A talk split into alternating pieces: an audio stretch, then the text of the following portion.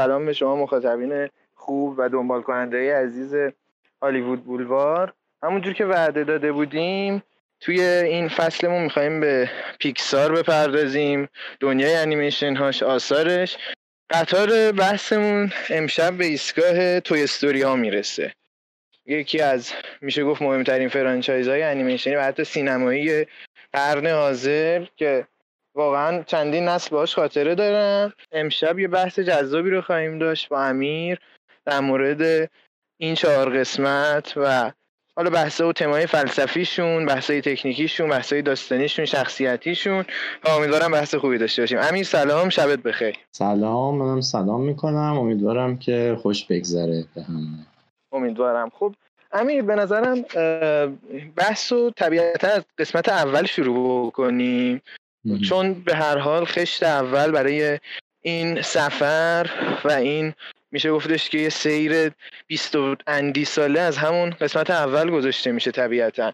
می‌خوای بحث شروع کنیم از این قسمت. حالا تو اگه نکاتی رو داری در این در این باره مطرحش بکنیم بعد رو اون صحبت بکنیم و بریم تا به اصل کاری برسیم. والا قسمت اول که اگه بخوایم از حیث تاریخی بگیم در واقع اولین انیمیشن سبودیه که به صورت در واقع فیلم بلند سینمایی بوده تولید شده و در واقع همه رو مبهوت می‌کنه. باعث میشه که در واقع صنعت سرگرمی به طور جدی ورق بخوره در واقع از لحاظ شیوه تولید و ویژگی های بسری و اینا که خیلی عجیب غریب بوده و باز جالب این که هنوزم هست. یعنی اگه شما باز برگردی اسباب بازی یک رو نگاه کنی درسته مثلا در سطح خیلی بالایی متوجه میشی که این خیلی ابتدایی بوده ابتدایی تر بوده. ولی واقعا هنوزم جذب می‌کنه نوع گرافیک و نوع تصاویر و اینا هنوز خارق العاده است. و حالا برای اینکه وارد داستان بشیم یک داستان خارق العاده یعنی حالا اگر همه ما خب بچه بودیم یه برهی و اسباب بازی هم داشتیم. و خب مثلا بچه ها معمولا یه جوری با اسباب بازیشون برخورد می‌کنن که اینا زندن و خب باشون حرف می‌زنن و اینا. و ایده داستان اسباب بازی زمانی ایجاد میشه که میگه که خب اگر اینا زنده باشن چی؟ و واقعا با هم دیگه صحبت کنن چه اتفاقی میفته. و این یه در واقع یه ایده درخشان عجیب غریبه که البته توی صحبت که بعدا با هم دیگه می‌کنیم در همین صد نمیمونه و واقعا تر میشه. دقیقا نکاتی که گفتی درسته. حالا من اینو بارها هم گفتم واقعا وقتی در مورد تو استوری صحبت می‌کنیم واقعا نمی‌تونیم فرار بکنیم از اینکه بررسیمون کاملا ناظر به چهار قسمت باشه. یعنی حالا همین نکاتی که تو اشاره کردی من یه دیدی دارم. احساس می‌کنم که بهترین شاهد و مستاق برای سیر در واقع تکامل و پیشرفت پیکسار چه تو جنبه محتوایی و چه تو جنبه فرمی و تکنیکی رو میشه در این چهار قسمت دید. یعنی من همیشه میگم میگم شما بشینید پشت سر هم قسمت اول تا چهارم تو استوری رو ببینید تا واقعا پی ببرید به این جادویی که پیکسار تو این سالیان بهش دست پیدا می‌کنه. یه نکته جذابه دیگه هم که گفتی به نظرم جای بحث داره و می‌تونیم مثلا بحثمون رو همین سوار کنیم. خب دقیقا همون شروعه. یعنی ایده آغازین میشه اینی که آقا اصلا اگر اسباب بازی زنده بودن مثلا چه جوری بود؟ و این ایده در طول این چند فیلم به قدری چکشکاری میشه و همراه میشه با سیر قوس های شخصیتی کاراکترها که نهایتا قسمت چهارم یه جنبه جهان و خیلی فلسفی و حتی اگزیستانسیالی به خودش می‌گیره و سوال تغییر می‌کنه به اینکه اساسا اسباب بازی بودن یعنی چی؟ و خب این جذابیتش در اینه که ما کاملا می‌تونیم این رو به خودمون تعمین بدیم یعنی انسان ها تعمیمش بدیم.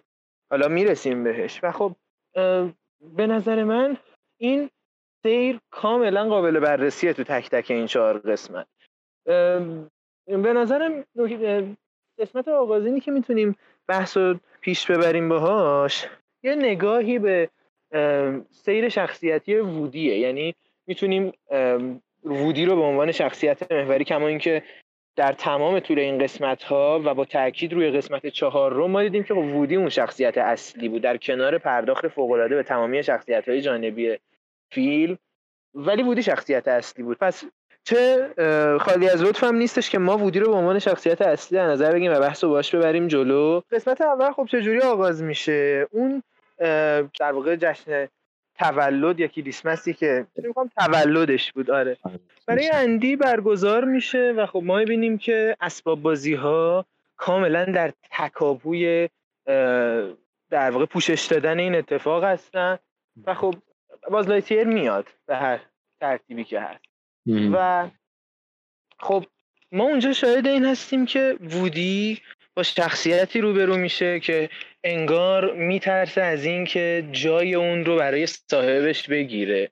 و سیری که برای داستان وودی اتفاق میفته توی این قسمت آغازگر سیر کاملا جهان شمولیه که در انتهای قسمت چهارم منجر به خودشناسی نهایی وودی میشه. به نظرم از این قسمت اول شروع بکنیم و وودی و مرشدها و سیر شخصیتیش تا بریم و قسمت های بعد هم پوشش بدیم. آره دقیقا.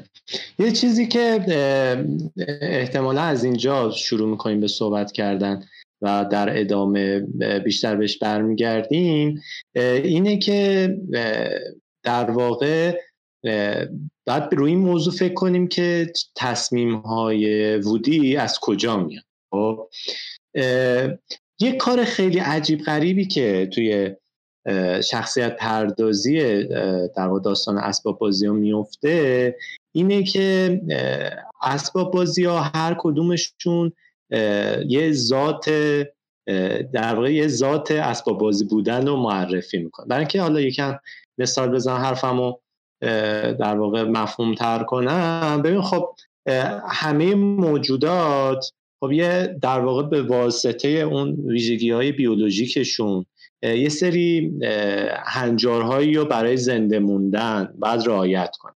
مثلا مثل چی؟ مثلا انسان ها خب زیاد تو آب نمی‌تونن باشن بعد مثلا رو خشکی باشن فرض یا ماهی ها نمی‌تونن تو خشکی باشن چه می‌دونم جانوران توی خشکی نمی‌تونن تو آب باشن برای اینکه خب زنده بمونن و خب این انگیزه ای میشه برای بقا توی اون.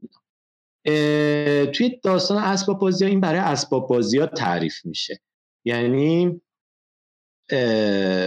مثلا وودی که شخصیت اصلی ماست و در توی قسمت یک به خصوص برای همه اسباب بازی ها. همه اسباب بازی اگه یادتون باشه در واقع همشون میترسن که نکنه بیان جاشون رو بگیرن. چرا برای چرا میترسن؟ برای اینکه یه اسباب بازی به این دلیل که اسباب بازیه دوست داره یه بچه باش بازی کنه.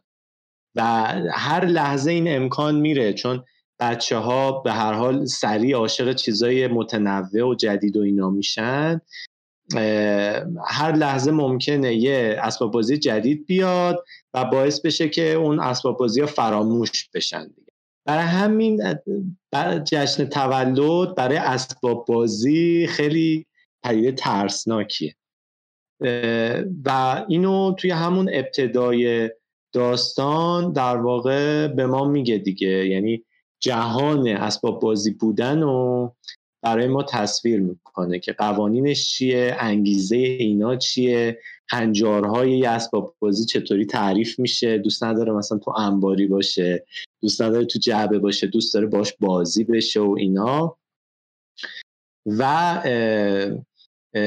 و در واقع جدال وودی با باز هم سر همین موضوع شکل می‌گیره که در واقع باز اون در واقع اون جهان در واقع اون فرهنگ جدید یا مثلا نسل جدیدی از اسباب بازی ها که اومدن باعث شده که وودی از اون اسباب بازی بودنش دور بشه باش کمتر بازی بشه مثلا کمتر دوست داشته بشه و همه اینها. حالا به همین دلیل وودی در تقابل با باز قرار می‌گیره و سعی می‌کنه که اونو سر جاش بشونه دوباره به جای قبلی برمیگرد برگردونتش. و اینجا جاییه که در واقع این ماجرا رخ میده. در واقع اون چالش اصلی ما رخ میده.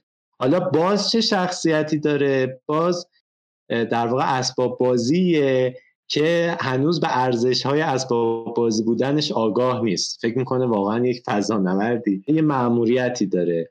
و این جدال مرشد اینجا که میگی شکل می‌گیره که وودی می‌خواد به باز یاد بده که اسباب بازی بودن چیست و چگونه می‌توان اسباب بازی بود. دقیقا. حالا بازو گفتی من یه نکته به ذهنم رسید.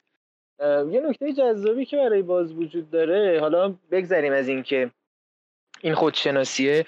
برای بازم اتفاق میفته اون سکانس معروفی که باز میشکنه دستش و بعد در واقع اون شکستن حاصل از پرش باز برای پرواز و عدم موفقیتشه و خب اونجا با این حقیقت مواجه میشه و رفته رفته اینو عزم می‌کنه. نکته جذابی که در مورد باز هست من می‌خوام به این مسئله پیوندش بزنم. خب ما هیچ وقت در طول این داستانهای اسباب بازی پدر اندی رو نمی‌بینیم. یعنی ما همواره خود اندی رو می‌بینیم با مادر و خواهرش که خب توی قسمت اول حالا یه نکته که در مورد قسمت اول میشه گفت و میشه در واقع خانشی کرد که اسباب بازی ها انگار شرایط درونی خود اندی هن. یعنی زمانی که ما اول تو استوری یک زمانی که جشن داره اتفاق میفته رکس رو می‌بینیم که میاد میگه من از این آشفتگی و از این تو برزخ بودن متنفرم و خب از اون طرف هم وودی دائما ترس در واقع جایگزینی با عروسک دیگر رو داره که خب می‌تونیم حرف رکس رو استاره از شرایط فعلی اندی در نظر, در نظر بگیریم. و خب حرف وودی رو هم باز دوباره تعمیمش بدیم میگه خب اندی یک خواهر جدیدی براش به وجود اومده و خب ترس از این داره که نظر حالا مادرش به سمت اون بره و خب این ترس رو ما توش می‌بینیم. اما پدر اندیو چرا گفتم؟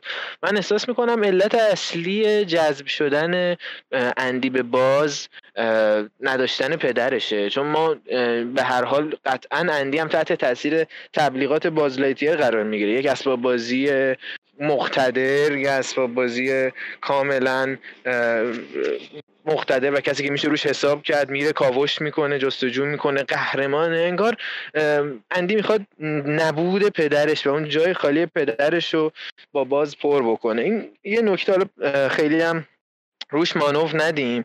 اما پیرو بحثی که تو کردی خب می‌خوام گریزی بزنم به بررسی کلی این مجموعه در قالب نگاه به این نکته ای که گفتی.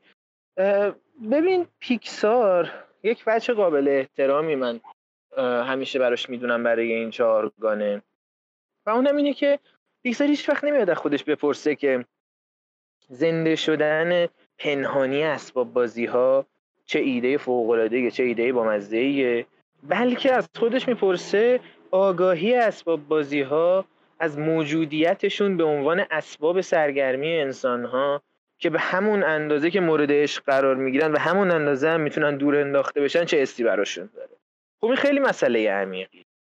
بنابراین فیلم های داستان اسباب بازی من اینطور میبینمشون که همیشه در کنار تمام لحظه های کمدیشون حاوی یه درگیری زیرمتنی خیلی سیاه و جدی هن که مثل یه خوره به جون کاراکتراشون میفت و در کنار این دنیای جذاب رنگارنگ انیمیشنی زیبا نگرانی و سراسیمگی دارکی وجود داره که اتفاقا همون اتمسفر کاراکترها رو به جلو حل میده.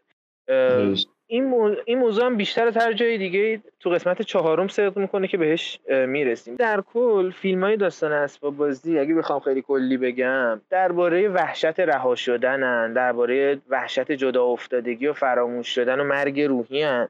و خب هسته ای ترین و مرکزی ترین بحران این فیلم ها به نظر من درباره ترس اسباب بازی ها از پیدا کردن خودشون در تنهایی و انزوای یه قفسه فراموش شده یا یه گوشه گرد و غبار گرفته و تاریک از یه کمد و در معرض فراموشیه.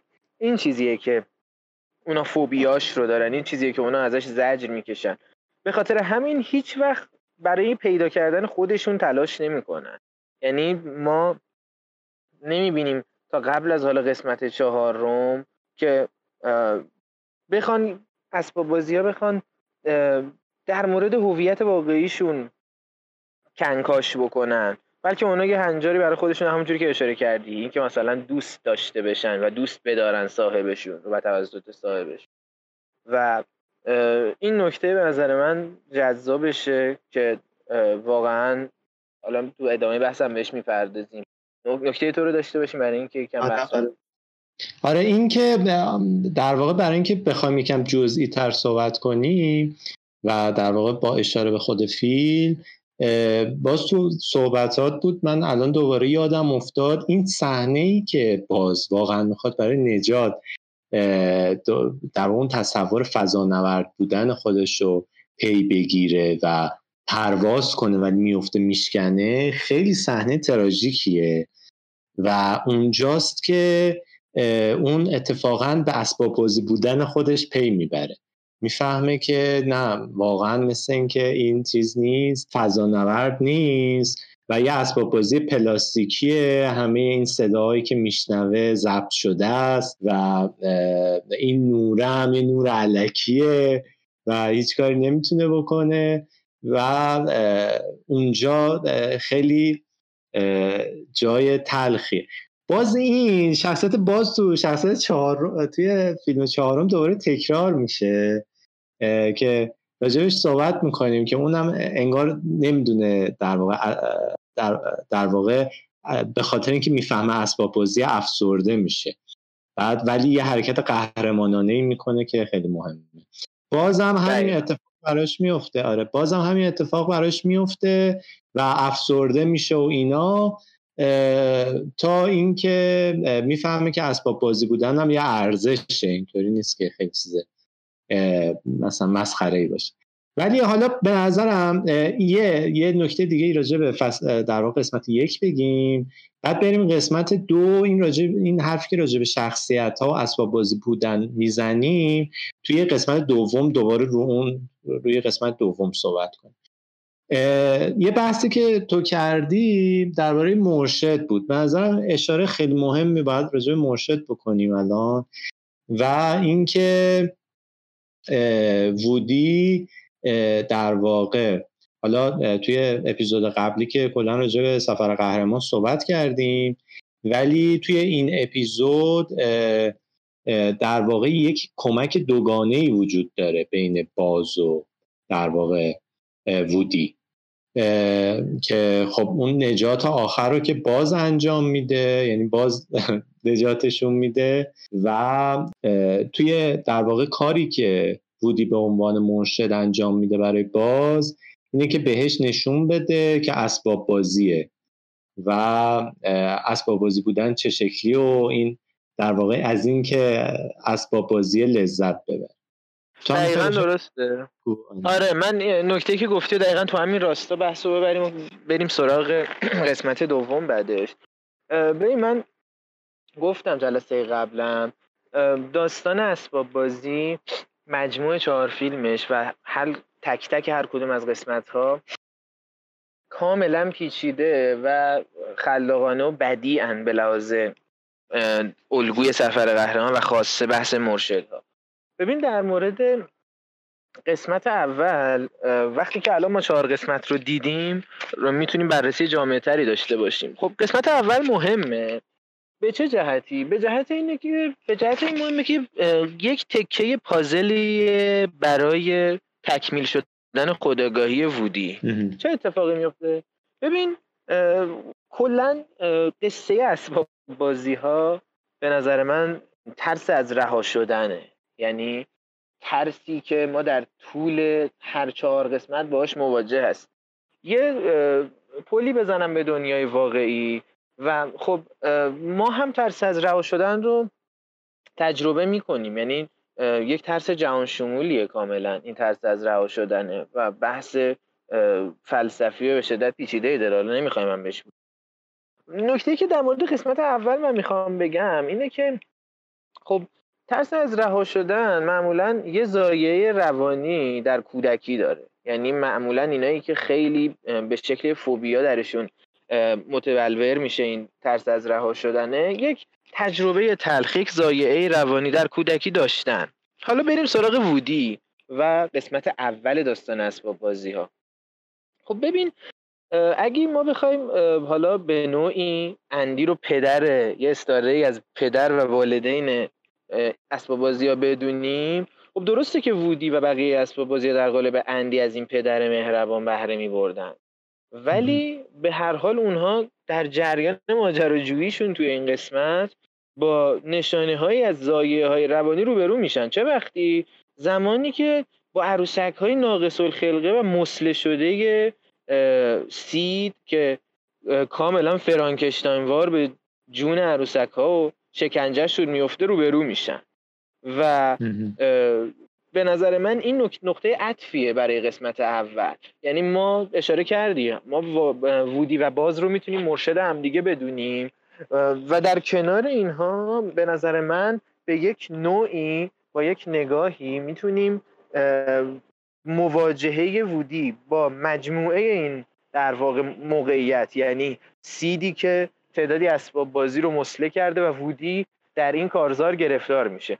می‌تونیم این رو هم در قالب شمای کلی به عنوان یک مرشد در نظر بگیریم. یعنی انگار از همون قسمت اول در واقع این ماهیت اسباب بازی بودن فانی بودن و سرنوشت محتوم شومی که فراموش میشن و دور انداخته میشن اینجا براشون شکل می‌گیره. و خب بی خودم نیستش طراحی در واقع فرش راهروهای خونه سید که خب خیلی معروفه دیگه. ارجایی داره به فرشه اشزلی در واقع شاینینگ. و من اینجا این نکته که هست اینه که به نظر من حالا بحث این ارجاع هم شد این ارجاع فقط یه حرکتی از توی پیکسار نبود برای اینکه بخواد یه نکته مخفیانه از تاریخ سینما رو تو فیلمش جا بده. بلکه به نظر من به عنوان وسیله برای متصل کردن سید به یکی از شرورترین و مرگبارترین پدرهای تاریخ سینما استفاده کرده از این قضیه. یعنی همونطور که جک تورنس ما در درخشش داشتیم که با تبر به جون خانواده خودش میفته خب اینجا وودی و بقیه هم در قالب سید با یکی از بزرگترین وحشت های کودک روبرو میشن.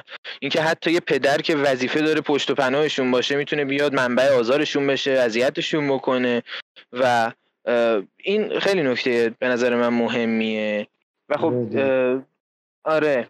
و خب به نظر من حالا در ادامه قسمت دوم هم در قالب حالا معدنچی اینا می‌رسیم بهش که این سیر داره ادامه پیدا می‌کنه. یعنی اولین شوک جدی وودی مواجهه با سید بود و درسته که در نهایت هم حالا با اون اتفاق هپی اندینگی که در انتها شاهدش میشیم حالا جدای از فرار کردنشون به هر حال با باز هم اون پیوند رو برقرار می‌کنن به واسطه همون بحث مرشد متقابلی که گفتی. ولی به نظرم در سیر شخصیت پردازی وودی این مواجهه حک میشه و نقش پررنگی رو خواهد داشت برای قسمت های بعدی که بهش اشاره می‌کنیم. این روند همینجوری تکرار میشه. آره. من باز اینو تکمیل کنم. دیگه بریم روی چیز روی قسمت بعدی.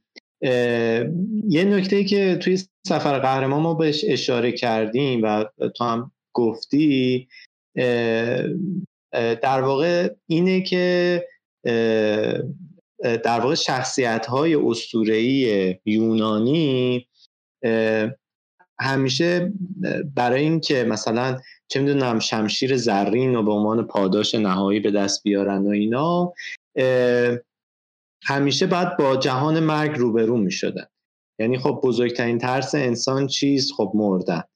و خب در واقع این همیشه به عنوان ترس در واقع ذهنی در ماست که ما هیچ وقت خب مرگ رو نمی‌بینیم و هیچ وقت نمی‌تونیم برگردیم از مرگ مرگ رو توصیف کنیم.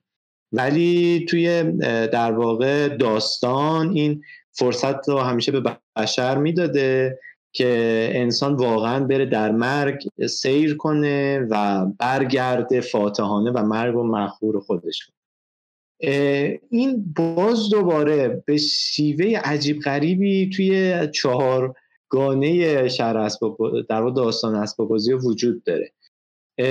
توی قسمت اول ما اینو یعنی اینو داریم. راجع اسباب بازی بودن خیلی صحبت کردیم ولی یکی از خصیصه های اسباب بازی بودن اینه که ترس از فراموشی و ترس از تبدیل به زباله شدن داره.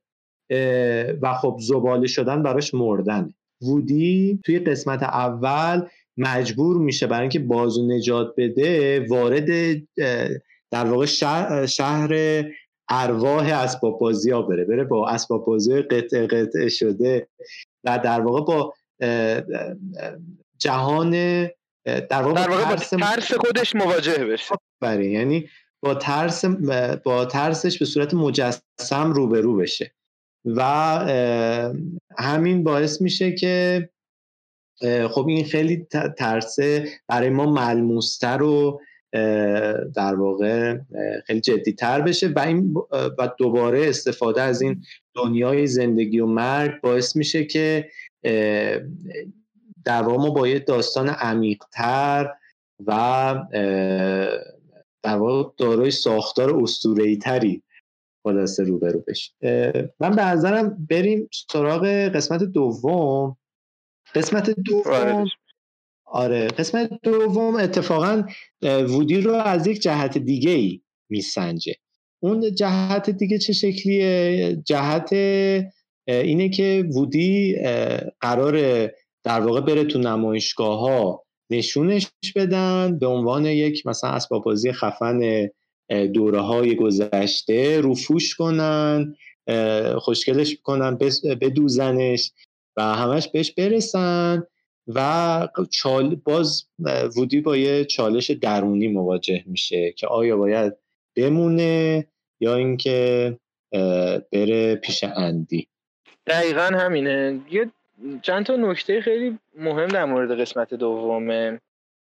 اول بحثی که هستش بحث آغاز و در واقع افتتاحیه فیلمه. خب ما می‌بینیم که انگار واقعا وودی تاثیر پذیرفته از اون ترسی که در قسمت یک باش مواجه میشه و اسباب بازی هایی رو می‌بینه که دیگه کامل نیستند و دور انداخته میشن. به خاطر همین خیلی وسواسگونه شروع میشه. یعنی ما می‌بینیم وودی در ابتدای فیلم با این مواجهه که اندی می‌خواد بره اردو و تنها فقط به خاطر نبودن کلاهش به قدری وسواس به جونش میفته و کل خونه و اتاق رو زیر و رو می‌کنه که می‌بینیم در انتها منجر میشه به اینکه خب حالا دست وودی دچار اون آسیب میشه و کلا مسیر داستانی از اینجا به بعد که تغییر می‌کنه و می‌رسیم به به نظر من هسته اصلی و نقطه عطف داستان که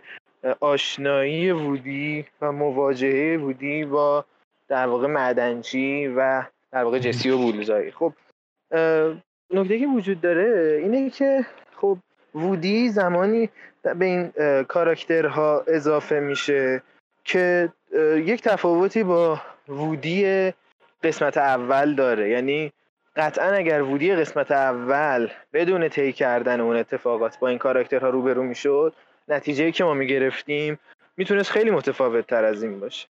و خب وقتی که اون مسائل رو از سر گذرونده حالا با یه همچین موقعیتی روبرو میشه. یعنی وودی که دستش دچار ایراد میشه بعدا به واسطه این تعمیر دستش کاملا جلا داده میشه و میره و در معرض یک موقعیت عجیب غریب قرار می‌گیره همونجور که تو اشاره کردی. و خب اینجا اون مرشده به نظر من در قالب آنتاگونیست داستان متجلی میشه. یعنی اینجا معدنچی میشه اون مرشد وودی در حالی که هر چقدر که بگیم قصد خودخواهانه ای داشته و ناشی از در واقع گذشته تلخ خودش بوده اما میاد و حرف مهمی رو به وودی می‌زنه. در قالب اینکه پیشنهاد رفتن به ژاپن و دیده شدن در اون نمایشگاه و موزه و دوست داشته شدن رو بهش میگه در قالب اوریجین استوری تعریف اوریجین استوری خودش و جسی و بولزای میاد و یک در واقع جنبه ای رو از ماهیت تلخ اسباب بازی بودن یک شمه رو برای وودی ترسیم می‌کنه. یعنی جدای از اینکه میگه خودش یک عمر در حسرت خریداری شدن تو قفسه فروشگاه ها پیر شده و خریداری نشده خب میاد از در واقع جستی و بولزای میگه که خیلی روایت تاثیرگذاری واقعا میشه در اون دقایق. و خب نهایتا مهم اینه که وودی رو یه جورایی انگار دو دل می‌کنه. یعنی واقعا وودی دو دل میشه برای اینکه بخواد تن بده به این قضیه. و به نظر من در حیث شخصیت پردازی وودی این نکته و این اتفاق در قسمت دوم خیلی اهمیت داشت. این نقطه عطفش بود دیگه. یعنی ما می‌بینیم که وودی در معرض یک همچین اتفاقی قرار می‌گیره که می‌تونه زندگیش رو تغییر بده ولی خب در نهایت انتخاب دیگه رو برمیگزینه. این بحث هم می‌تونیم ادامه بدیم. حالا خیلی یک نواخ نشه. امیر تو ادامه بده بحث تا ایشالله بعد باز هم ادامه بده آره آره. نکته دیگه ای که من باید بگم اینه که توی این قسمت اتفاقی که میفته همونطور که گفتی اون شخصیت پیرمرد نمی‌دونم چیکار گاف چرونه چیکار است. اون در واقع مدنچی آفر مدنچی در واقع وجوه تاریکی از اسباب بازی بودن و در واقع وودی نشون میده. میگه که آه شما اگر خیلی اسباب بازی خوب و تمیز خیلی همه چی تمومی هم باشی زمان آخر اینا هم اینجوری نیستن که خیلی عاشقت باشن و اینا. بچه ها هم پس فردا عاشق یه چیز دیگه میشن. خیلی در واقع شخصیت های بلحوثی و اینا یه در واقع یه تبلیغ می‌بینن میرن عاشق اون تبلیغ میشن و تو در نهایت رها میشی. و چه بهتر که مثلا به جای اینکه تو سطح زباله بری بری تو نمایشگاه و و اونجا هم خب دیده میشی و بهت می‌رسن و بچه ها می‌بینن ذوق می‌کنن و اینجور چیز اینجا به نظرم وودی با در واقع با دنیای حالت بهشت اسباب بازی ها مواجه میشه. جایی که خب اسباب بازی که عاشق دیده شدن و توجهه به اون توجه می‌رسه دیگه. ولی اینجا باز شخصیت اصلی که وودی رو تکون میده بازه. باز در واقع به یاد وودی میندازه که ما اسباب بازیم و صاحبمون هم اندیه و ما باید اندی رو خوشحال کنیم. وظیفه ما به عنوان اسباب بازی اینه که اندی رو خوشحال کنیم و دوباره وودی در یک دوگانه قرار می‌گیره که باید بین اون چیزی که در واقع هنجارهایی که از ماهیتش در واقع به وجود میاد که همون بازی شدنه و در واقع رفتن توی نمایشگاه و ابدی شدنه بعد یه راهی رو انتخاب کنه. و باز وودی مثل قسمت های اول که به باز گفته بود که ما اسباب بازی اندیه هستیم و باید اندی رو خوشحال کنیم تصمیم نهاییش اینه که باید برگرده به خونه و پیش بقیه اسباب بازی ها دقیقا همینه. حالا همونجور که گفتی تصمیم وودی خیلی در ساختنش و پخته تر کردنش سهیمه و نقش داره و در مورد اون جاودانه شدنه هم همونجور که اشاره کردی باز از اون دریچه میاد بیرون و این حقیقت رو به یاد وودی میاره که اون نیروی محرک اصلی ما پیوند عشق و علاقمون با صاحبمونه و شاد کردن اونه. حالا در ادامه هم به این اشاره می‌کنیم چون تو قسمت های بعدی هم هست که حالا قسمت سوم من پیشتر اینو بگم قبل از اینکه واردش بشیم که واقعا درس اخلاقی سگانه اوله یعنی قسمت اول داستان اسباب بازی اینه که اگر مورد عشق و محبت قرار گرفتن یک تجربه حتی فانی و گذرا باشه باز ارزشش رو داره. چرا که میشه اینجوری گفت یعنی داشتنه. اون برای حتی مدت فانی و تمام شدنی به هرگز نداشتنش میارزه. و اندی خب تو پایان داستان اسباب بازی سه حالا می‌رسیم بهش که وقتی می‌خواد اسباب بازی هاش رو هدیه بکنه به بانی زنجر می‌کشه. و خب تک تک اون خاطرات خوب رو میشه تو چشماش دید. پس یعنی رسالت خوشحال کردنه یه رسالت درستی بوده. حالا من یه نکته به نظرم چون خیلی بحث اصلی روی قسمت سوم و خصوصا قسمت چهار رومه اگر نکته دیگه ای نداری از قسمت دوم عبور کنیم و وارد بحث یعنی قسمت اصلی بحث بشیم که قسمت سه و چهاره و اون اوج جدی شدن و حتی دارک شدن فضای فرانچایزه. اگه نکته ای داری در مورد قسمت دو بگو بعدش وارد قسمت های بعدی بشیم. حرفی ندارم. تو به نظرم قسمت سوم آها من یه چیزی راجع به قسمت سوم بگم بعد تو شروع کن. توی قسمت سوم دیگه ما به صورت جدی با در واقع یه جورایی جهان مخوف اسباب بازی ها مواجه میشیم. یعنی و در واقع این بخشی که تو هم ازش به عنوان دارک یاد کردی در واقع جهانیه که اسباب بازی ها دیگه اونطوری که باید باشون بازی یعنی با بچه های مواجه میشن که نمی‌دونن با اینا چطوری بازی کنن. در صورتی هر کدوم از اینا خصوصیت خودشون رو دارن شیوه بازی کردن خودشون. و با مجموعه ای از اسباب بازی ها مواجهیم که تجربه تلخ فراموش شدن و با خودشون همراه دارن. و دوباره اگر ما اون ترس نابود شدن رو تو یک به صورت متجسم اسباب بازی دیدن اینجا تجسم فراموش شدن رو می‌بینن و دوباره باید با این در واقع ترس از فراموش شدنه مواجه بشن و بتونن خودشون رو نجات بدن. دقیقا همینه. قسمت سوم در حالی شروع میشه که خب ما در دو قسمت قبلی مروری بخوایم بکنیم. تلنگرهایی که به وودی خورده در نوع خودش تلنگرهای جدی بوده. مواجهش با سید قصاب اسباب بازی ها تا معدنچی و حتی اون پنگوان گرد و خاک گرفته خرابی که در معرض که به نظرم سکانس تاثیرگذاری بود مواجهی بودی با اون پنگوان که در معرض فروش و دور انداختن در واقع قرار گرفت. ولی قسمت سوم زمانی شروع میشه که فرانچایز به این توجه داره که چون فاصله فکر می‌کنم نزدیک به یک دهه بود اگر اشتباه نکنم بین داستان اسباب بازی دو و سه و فرانچایز به این واقفه که مخاطبین عمده این در مخاطبین درصد قابل توجه مخاطبین این فرانچایز در این فاصله بزرگ شده و خب میاد و موضوع خودش رو همگام با زمان سپری شده فاصله بین این دو قسمت تغییر میده و خب دارکش می‌کنه.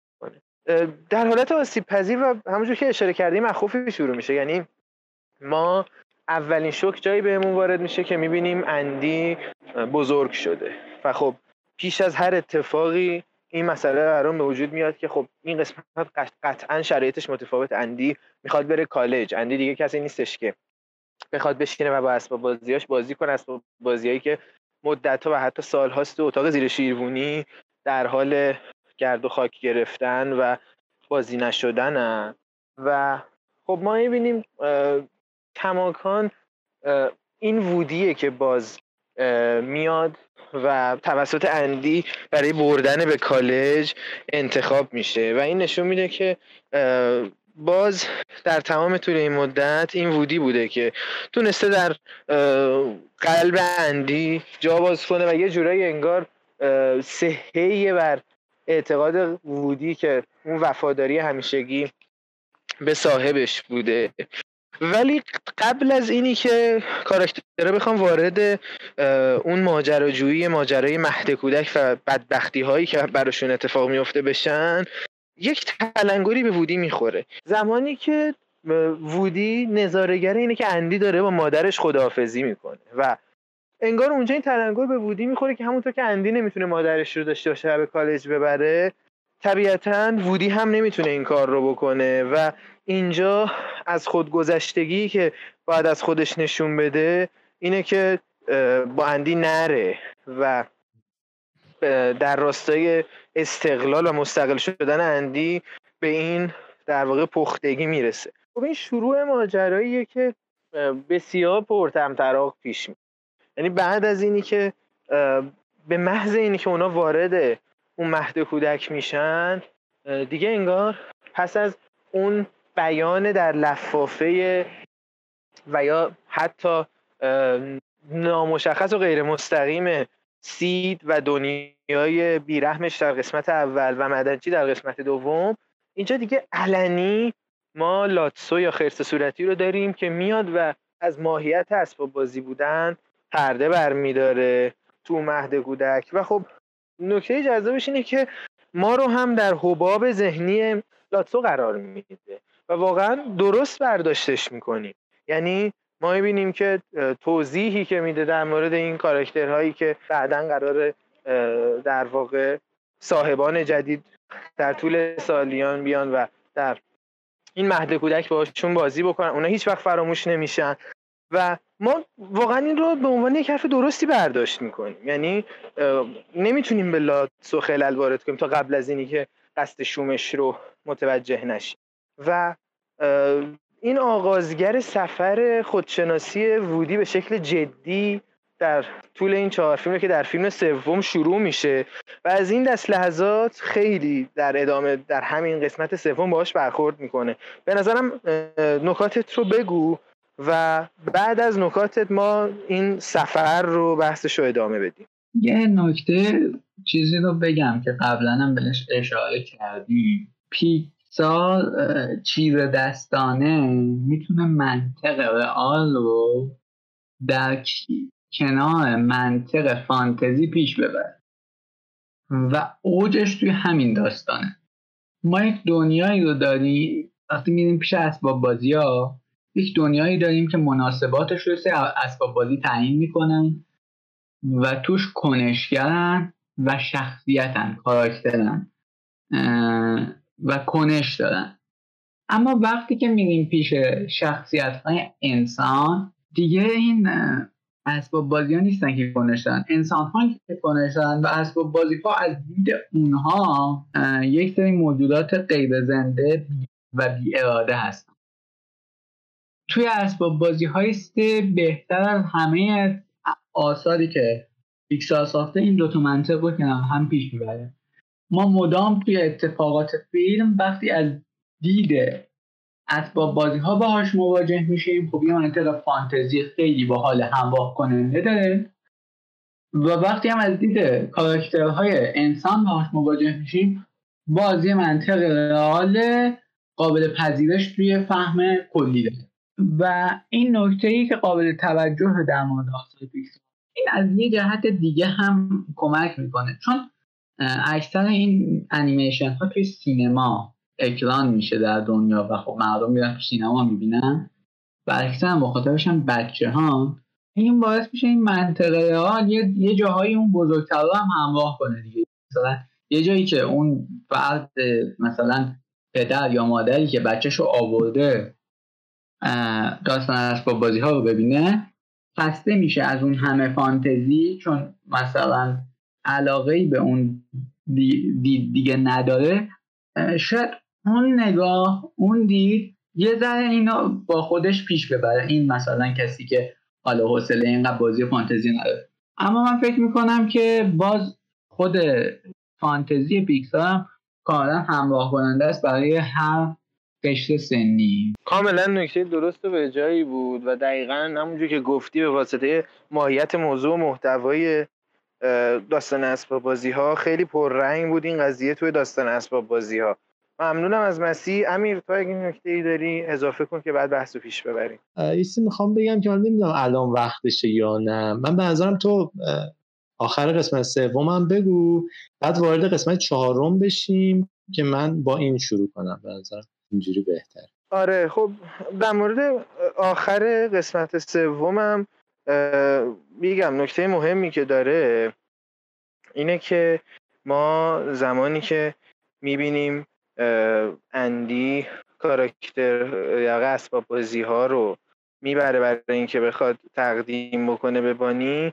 ما انگار یه پایان و یه فرجام رضایت بخشی رو انگار داریم می‌بینیم تا حدود. چرا اینو دارم میگم؟ چون به نظر من در پایان داستان اسرازی سه وقتی که اندی داره کاراکترها اسباب بازی رو هدیه می‌کنه داره زجر می‌کشه. ببینید به نظرم اگه این اسباب بازی ها رو بدون اینکه زجری بکشه و بدون اینکه ما این زجر رو توی چهرش ببینیم اتفاق میافتاد به نظرم خیلی اعصاب خورد کن و خیلی تو ذوق بزن می‌شد. چون ما سه قسمت دیده بودیم این اسباب بازی ها مثلا وودی چجوری داره عشق و علاقهش رو نثار اندی می‌کنه چه ماجراهایی رو گذرونده.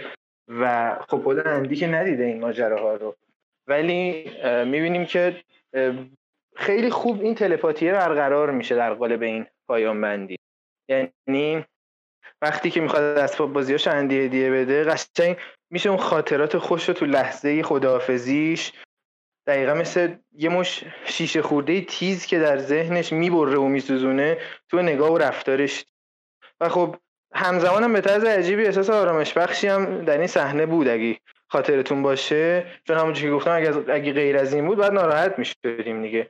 یعنی اگه اندی رو در حال خلاص شدن از اسباب بازیاش بدون نشون دادن هیچ افسوس و رنجی می‌دیدیم خب ناراحت می‌شدیم. چون که غم اندی اینجا نه تنها نشون میده که عشق اسباب بازی ها بهش دو طرف است بلکه نشون میده که دوست داشتن یه چیز در تضاد با تمامی اون مسائلیه که تا حالا باش روبرو شده.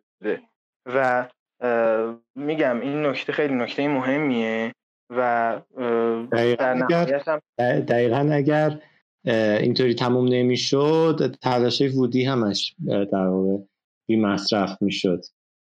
این بدبخت این هم زج کشیده بود که پیش اندی برگرده. بعد اندی به عنوان اینکه این خونه رو اشغال کرده بهش نگاه می‌کرد خیلی آره تو ذوق همه می‌خورد. من نظرم وارد قسمت چهارم بشیم و به نظرم اینجا در واقع یه سری ارجاعات که به قسمت قبلی داریم و یه چند تا چالش بسیار مهم. یه چالش وجود یه شخصیت به قایت عجیب غریبه به اسم فورکی که تفسیری که ما تا الان کردیم از در واقع داستان اسباب بازی ها رو به منسجم ترین حالت خودش تبدیل می‌کنه.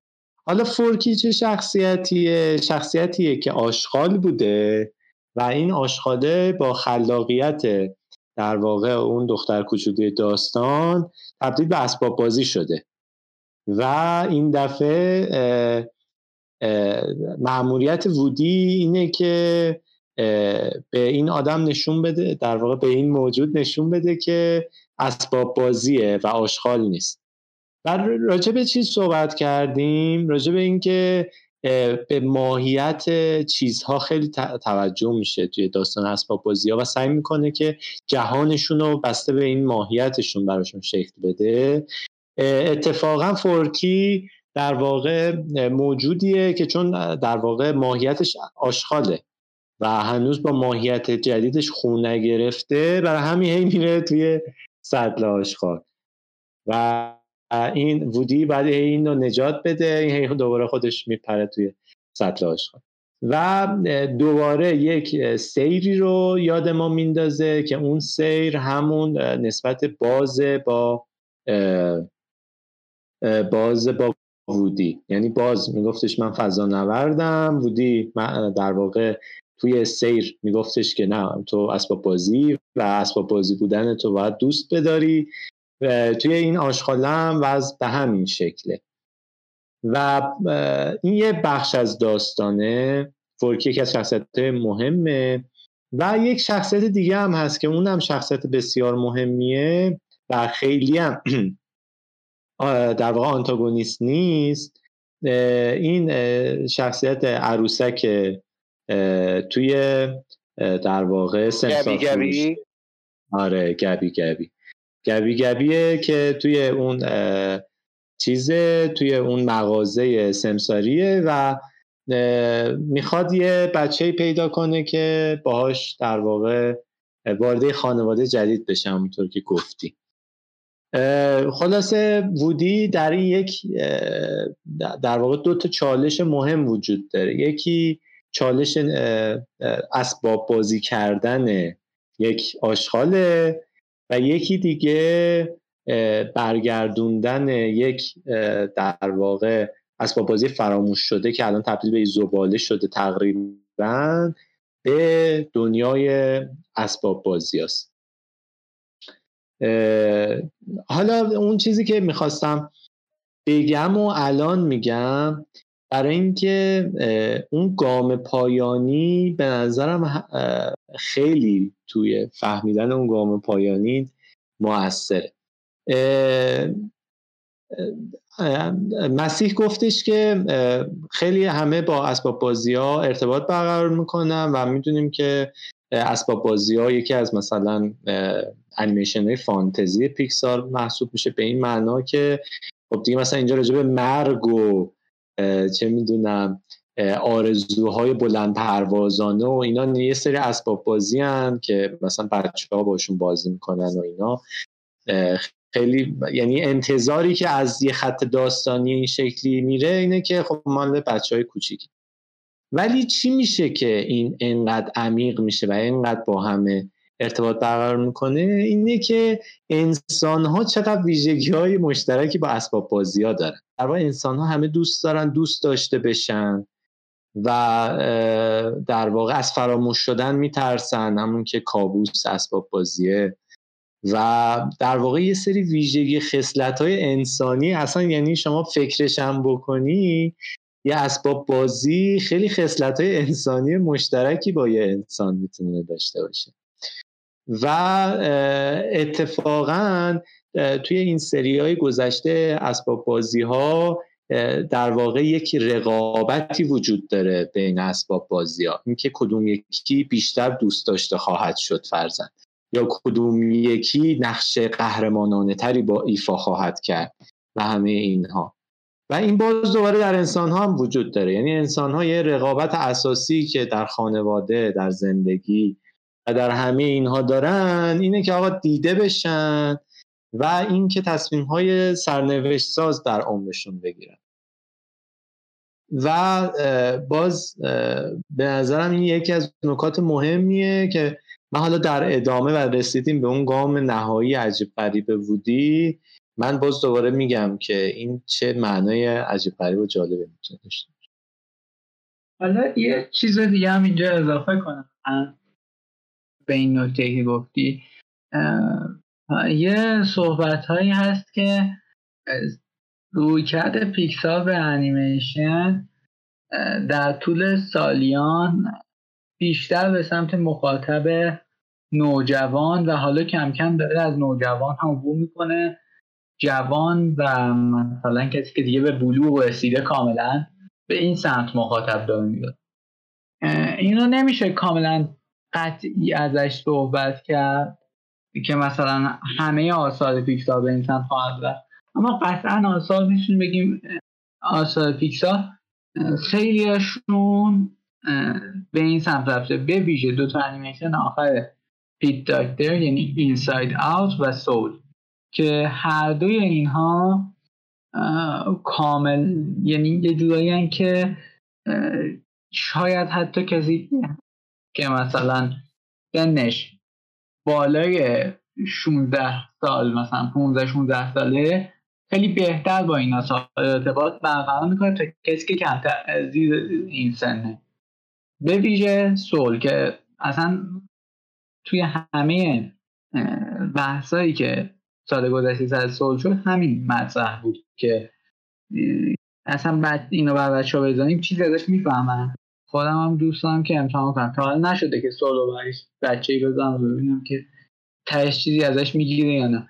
ولی این روی کرد هست. حالا برخوردی هم که با اسباب بازی ها داره توی قسمت چهارم به نظر من میشه به همین کرده پیکسال وصلش کنیم که مدام بزرگ تر شد آره بحث آره موافقم. حالا علی تو می‌خوای راجع به چیز بگو؟ راجع به همین فورکی و شخصیت جالبش اینا آره. به این نسبت ببین در مورد خود قسمت چهار بگم کلا میگم داستان اسباب بازی سه حالا با مطرح کردن راه حل رها شدن و این مرگ روی اسباب بازی ها به انتها رسید. یعنی اینکه اونا همیشه می‌تونن زندگی جدیدی و در قالب صاحبان جدیدشون شروع کنن دیگه. یعنی خب ما دیدیم که به بانی در واقع تقدیم شدن و قسمت قبلم دیدیم که وقتی جسی و بولزای در واقع تحت تملک اندی در اومدن. چقدر خوشحال شدن چون خانواده جدید بالاخره پیدا کردن. ولی نکته جالب اینه که داستان اسباب بازی چهار به شکل زیرکانه یه چالش جدیدی رو تو زندگی اسباب بازی ها ایجاد می‌کنه. اونم اسباب بازی که دیگه به نظر می‌رسید که به یه نقطه ایدئالی از زندگیشون رسیده بودن. و خب قسمت چهارم دقیقا با هوشمندی در حالی آغاز میشه که ما می‌فهمیم اسباب بازی ها با پیدا کردن بانی به عنوان صاحب جدیدشون واقعا به آرامش نرسیدن. بلکه کماکان در حال دست و پنجه نرم کردن با همون درگیری ها و اضطراب های همیشگیشونن. و خب این چرخه تکرار شونده انگار دوباره به اول خودش برگشته. و از طرفی خب وودی هم انقدر توسط بانی بازی نشده که گرد و غبار گرفتتش و میشه گفتش که این رسید به در واقع در آغاز این به اون تلنگر اصلی که برای خودشناسیش بود و در ادامه هم حالا به بحثش می‌رسیم دیگه. تک تک این حادثه و اتفاقایی که میفته باعث رشد خود بودی میشه. یعنی مواجهش با فورکی گفتم فورکی انگار اون ماهیت اسباب بازی بودن در اوریان ترین حالت ممکنشه یعنی اسباب بازی هایی که نهایتا دور انداخته میشن. اسباب بازی هایی که نهایتا خراب میشن و دور انداخته میشن. و خب وودی میاد با یه همچین کاراکتری مواجه میشه و جدای از این که این کاراکتر فورکی انگار یک مرشدی برای وودی میشه. وودی هم برای اون مرشد میشه. یعنی سناریو یکسانی با باز در قسمت یک براش اتفاق میفته یعنی دقیقا ما ببینیم باز قسمت یک میاد انگار وودی رو از اندی جدا می‌کنه و همون حسادت ها بودی وجود میاد. ولی اون انقدر بخته شده که الان که فورکی میاد به عنوان یه قاشقی که حتی به لحاظ فنی اسباب بازی هم نیست ولی میاد صاحب وودی رو جذب خودش می‌کنه وودی رو ازش جدا می‌کنه. ولی به جای اینکه بخواد بیاد اینجا دوباره همون سناریوی باز رو تکرار کنه اتفاقا میاد راهنماییش می‌کنه و مثلا مرشدشه و بهش میگه که تو چیکار باید بکنی که بانی رو خوشحال بکنی؟ و این خودش به نظرم بلوغ بودیه که تو سر تا سر قسمت چهار هم ما شاهدش بود حالا باز نکته دیگه ای هم باشه اضافه کنید شما که. باید موافقم که در واقع دیگه اون مشکل این که تو داری جلوی منو می‌گیری و دیگه نداره. دیگه واقعا انگار با دیگه با این ویژگی آشنا میشه. که آقا تو هر کاری کنی بالاخره یک جایی فراموش میشی و دیگه اینو میپذیره. اینو میپذیره من راستش چون دیگه در واقع به آخراش داریم می‌رسیم و این چند تا نکته بگم. بعد که دیگه در واقع تعریف کنیم که چرا وودی دیگه به اسباب بازی بر نمیگرده مثلا در واقع وودی که تمام این سه قسمت یک به خاطر اسباب بازی بودنش یک هدف داشته و اون هم این بوده که باش بازی بشه دیگه چرا قبول نمی‌کنه و دیگه بر نمیگرده و یه جای عجیب غریبی میره که هر لحظه مثلا ممکنه هزار تا بلا سرش بیاد و اینا. یه،, یه چند تا نکته بامزه است. یه دونه چیز یه دونه موتور سوار بامزه هست توی چیز قسمت چهار رو. بعد این به باز یه ارجایی به قسمت اول به شخصیت باز. اینم بنده خدا فکر می‌کرده که واقعا در واقع موتور سوار مسابقه است. و اونطوری هم که می‌فهمیم چند بار مثلا پریده بوده نتونسته بوده فهمیده بوده اسباب بازیه. ولی اینجا باید چیز می‌کرده. اینجا باید کاری که باعث میشه که اسباب بازی بالاخره بتونن به ماشین برگردن به بنده برگردن و این موتوره می‌کنه. همین دو کابوم که اشاره کردی که همین موتور سواری که بهش اشاره کردی که اتفاقا کیانو ریوز هم نقشش بازی می‌کرد. دقیقا سناریوش سناریوی تقریبا بازه و اون اتفاقی که انگار کل اون خودشناسیه و اتفاق مواجهه باز با دروغین بودن و تمام این مسائل تو قالب همون چند دقیقه که ما باش طرفیم از دم نظر اون میگذرونه که یه کارکرد جذاب دیگه هم که داره اینه که لحظات کمدی قسمت چهارم میاد و تعمین می‌کنه و باز این هم انگار میشه یه کاراکتر دیگه که پارودی از باز ولی باز اون رول خودش رو ایفا می‌کنه در مورد اون کاراکتر نیمه مرشدی که باز یه حقیقت تلخی رو تکرار می‌کنه. آره به نظرم بریم سراغ اون تصمیم آها یه نکته دیگه در مورد گبی گبی من بگم. گبی گبی آنتاگونیست این قسمت در واقع غیر آنتاگونیست ترین آنتاگونیست فیلم های پیکساره.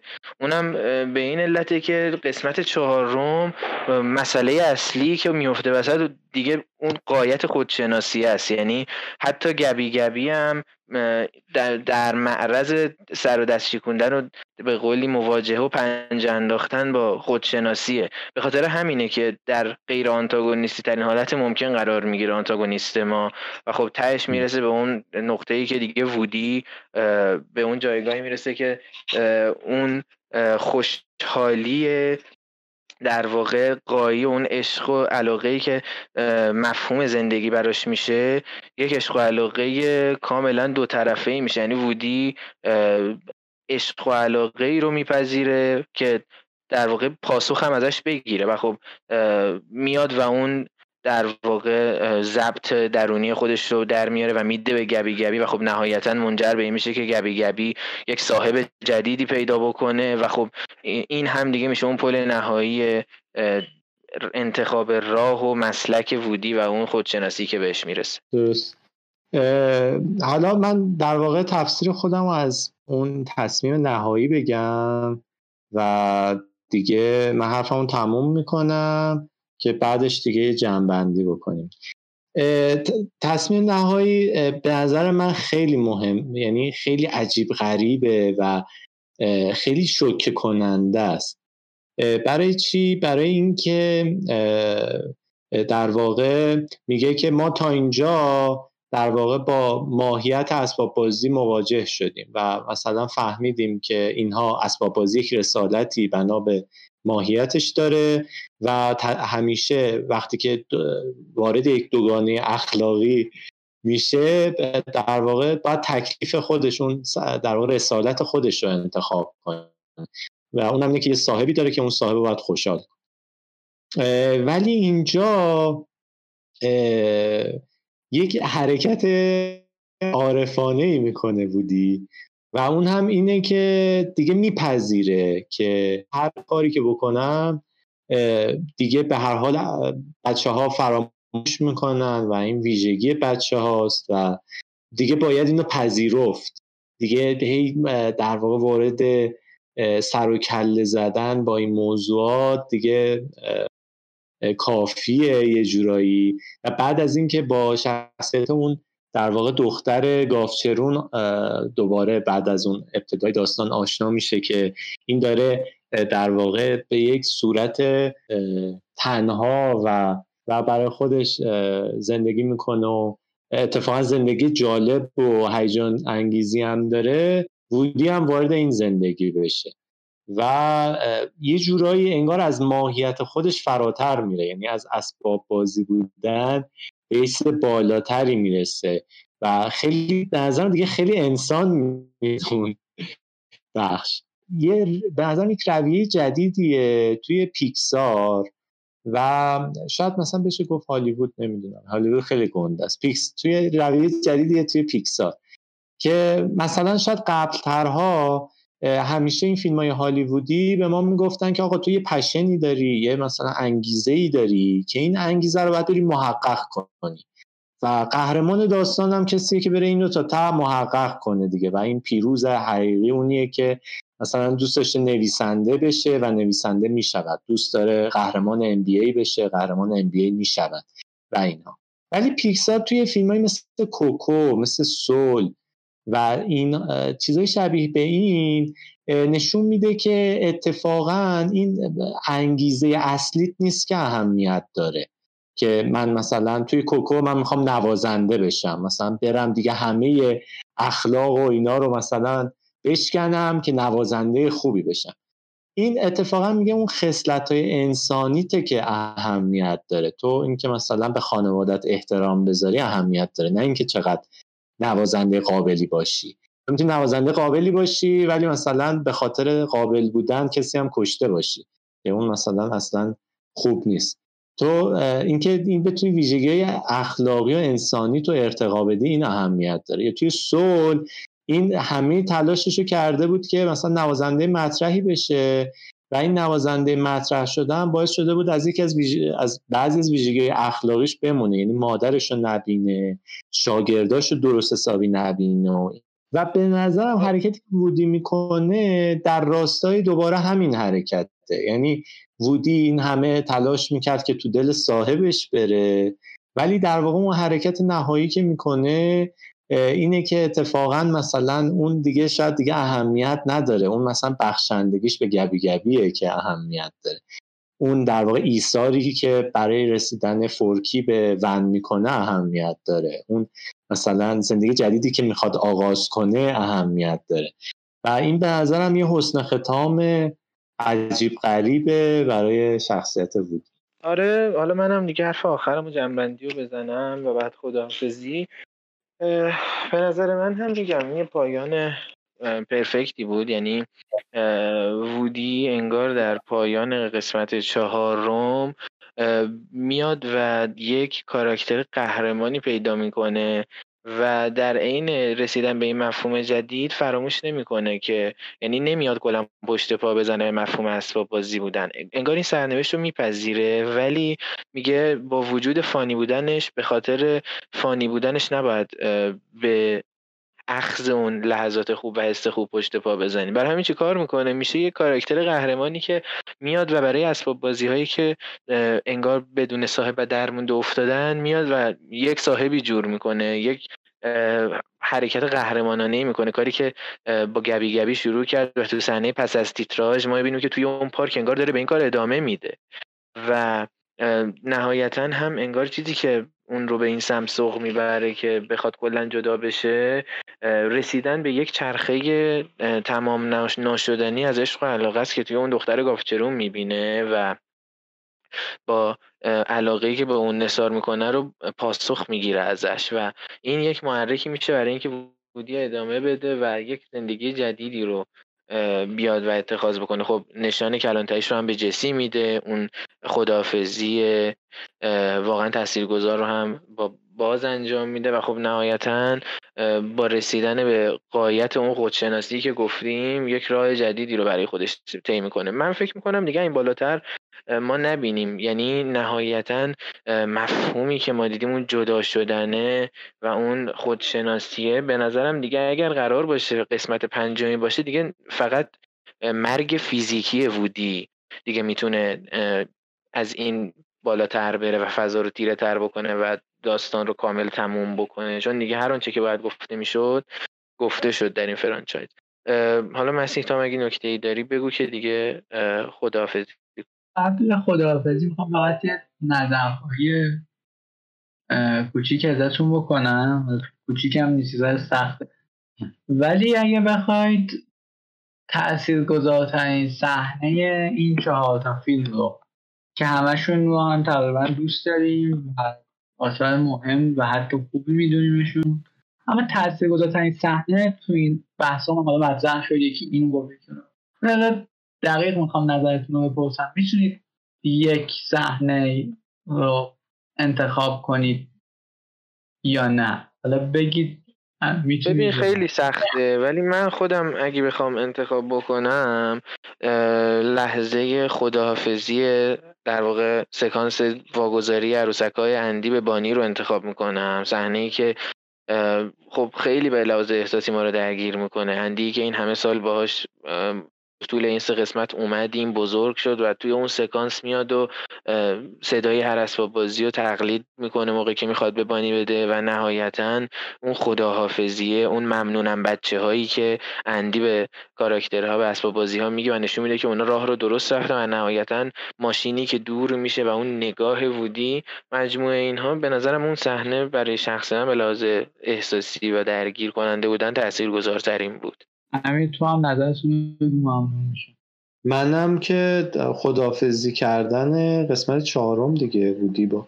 از با بازی خدافزی می‌کنه نظرم خیلی شوکه کننده و عجیب غریبه. برای من ولی توی قسمت سومه جایی که توی در واقع اون زبالدان شهرداری اینها رفتن. دسته همو می‌گیرن؟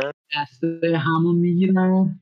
و دیگه انگار دارن آخرین لحظات رو تجربه می‌کنن توی زندگیشون و قرار که از لحاظ فیزیکی دیگه نابود بشن.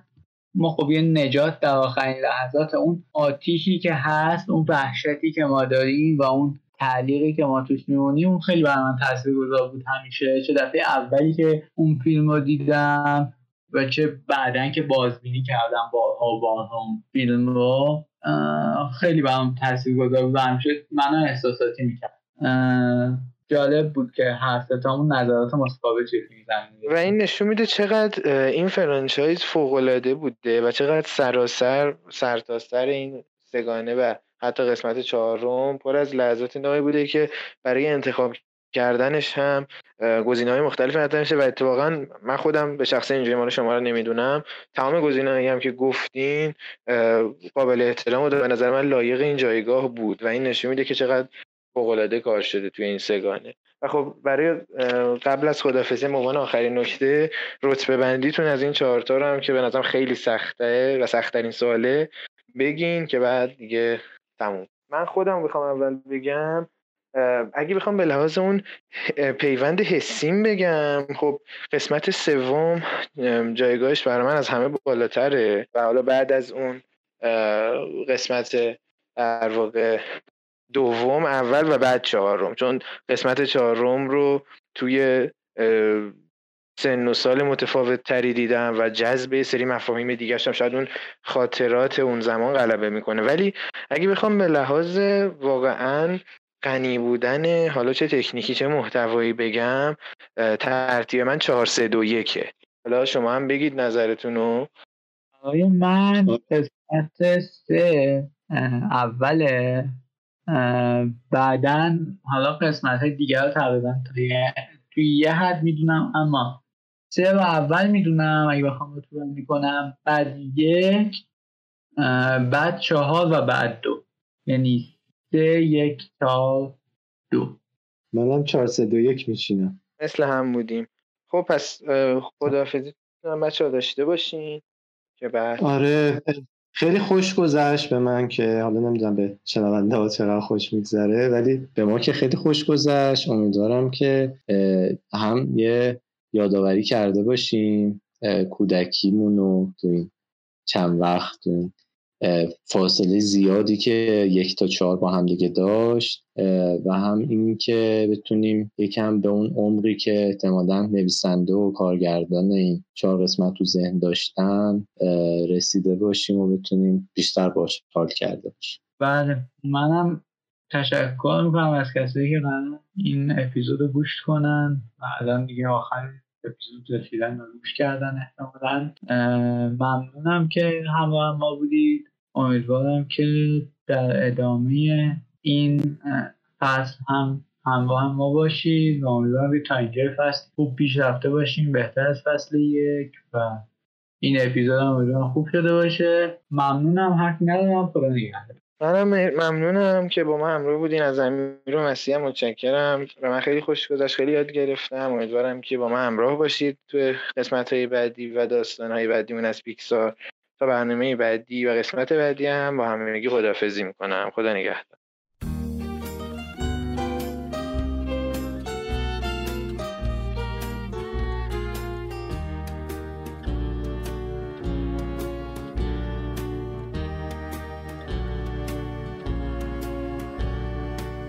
got a friend in me. You got a When the road looks rough ahead and you're miles and miles from your nice warm bed. You just remember what your old past said.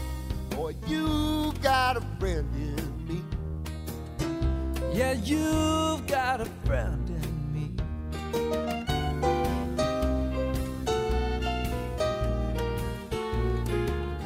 You got a friend in me. You got a friend in me. If you got troubles, I got them too. There isn't anything I wouldn't do for you. if we stick together, we can see it through. Cause you got a friend in me. Yeah, you got a friend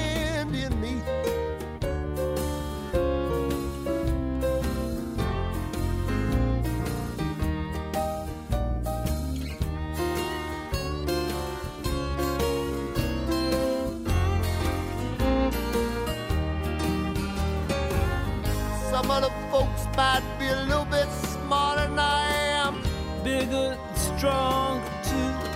baby. But none of them will ever love you the way I do. It's me and you, boy. And as the years go by, Our friendship will never die. you're gonna see it's our destiny. You got a friend in me. You got a friend in me. Yeah, you got a friend